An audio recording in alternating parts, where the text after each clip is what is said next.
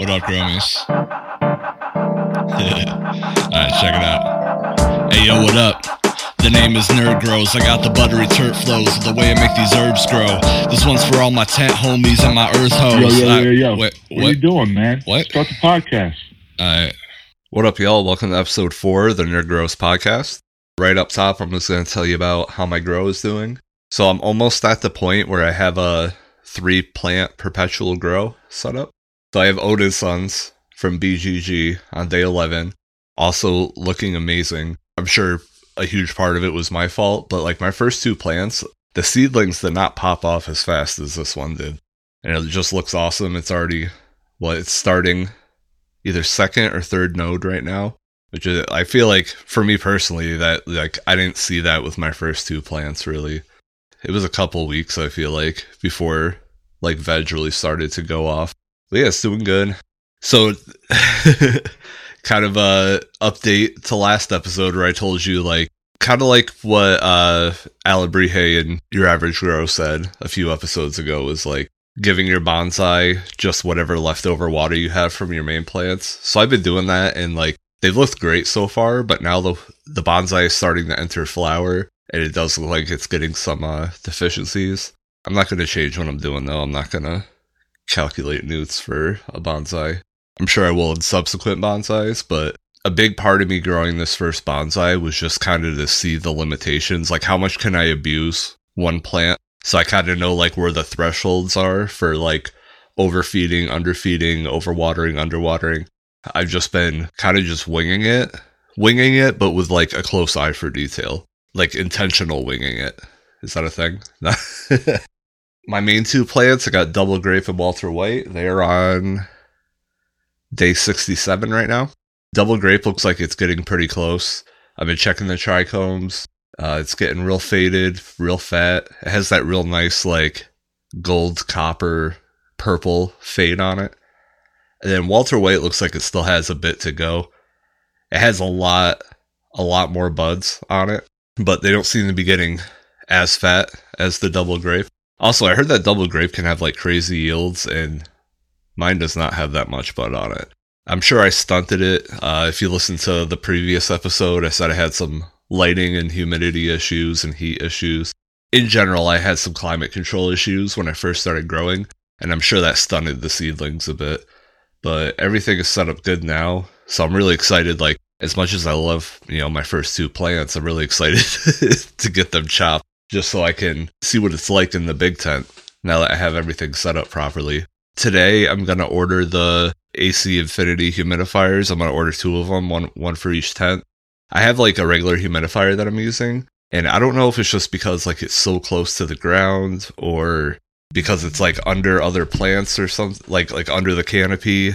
It uh, the thermostat on it always reads like way way higher than what it is, which normally would be fine. You could just adjust your thermostat settings to whatever the humidifier says, but I'm at the point where the humidifier's thermostat says that the humidity is so high that even if I try to like balance it out myself, the computer and the humidifier won't let me go above a certain number, so I can't really get it balanced. That said, uh, so I just have it set up with the exhaust, like have the exhaust regulate the humidifier. The num like the numbers have been staying pretty consistent, but I really want to be able to fine tune the humidity. The humidity is also going to have an effect on the airflow, an effect on the temperature. So I really just want to lock that in. Since I'm already using the AC Infinity, you know, computer, the 69 controller, which is also my nickname in high school. that was horrible. Having the humidifiers that, you know, hook up through UIS, everything would be running off the same thermostat algorithm that, you know, whatever I have the app set to. So I'm excited for that.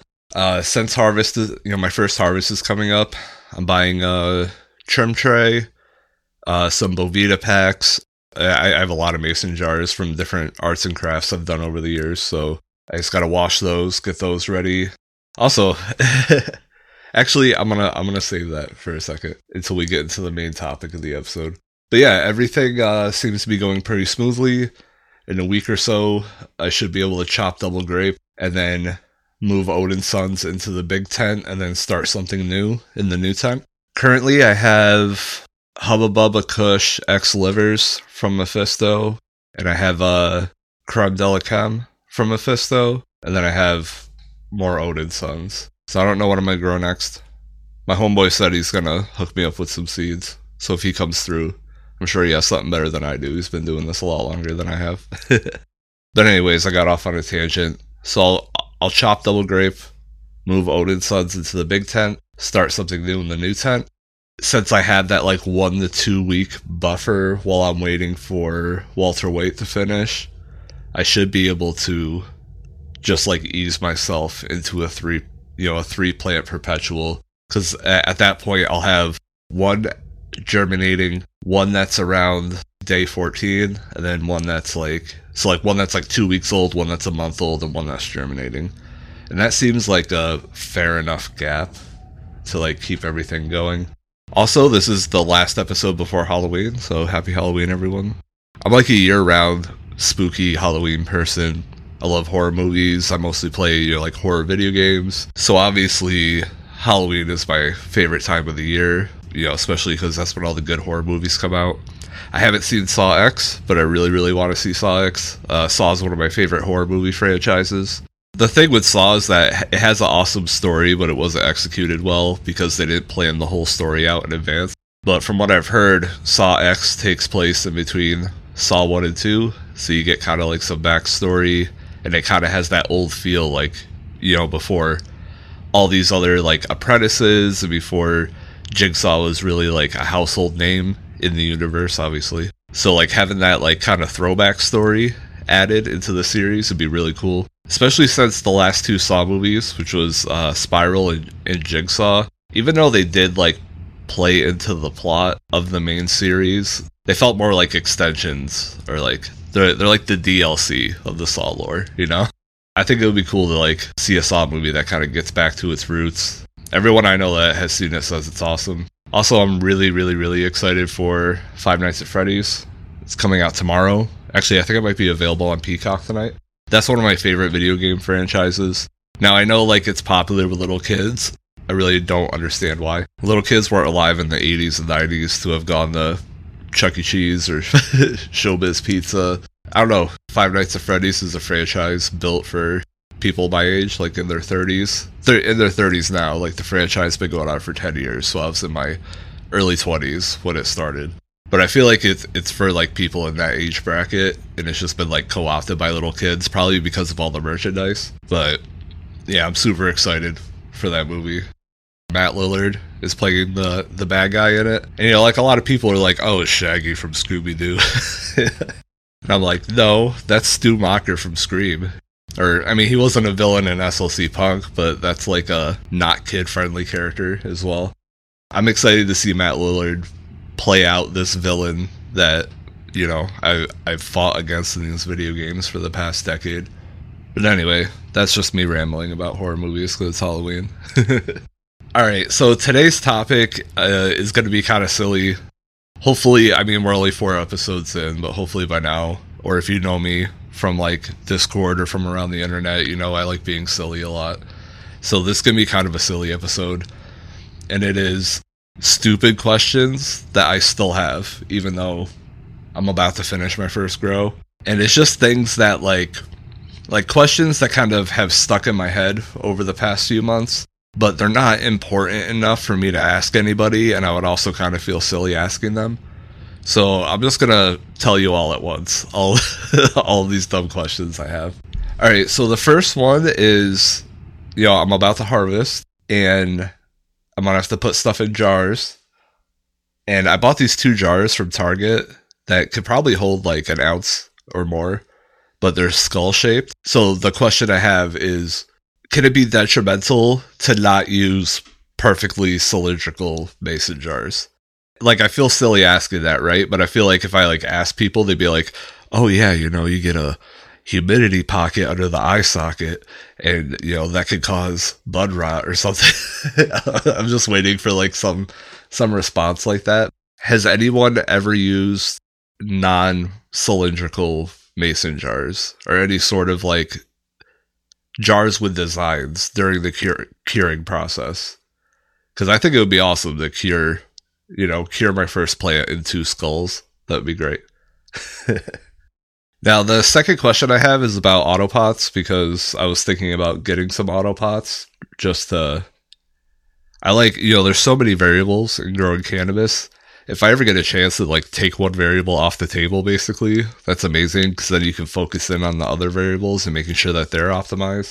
Currently, I'm using liquid uh, Fox Farm nutes and I'm using Fox Farm soil, but I am like looking at different ways, you know, whether it's like organic or using dry amendments or just all the different things you can do with your medium to feed your plants just to see what what I can experiment with and what I can switch up.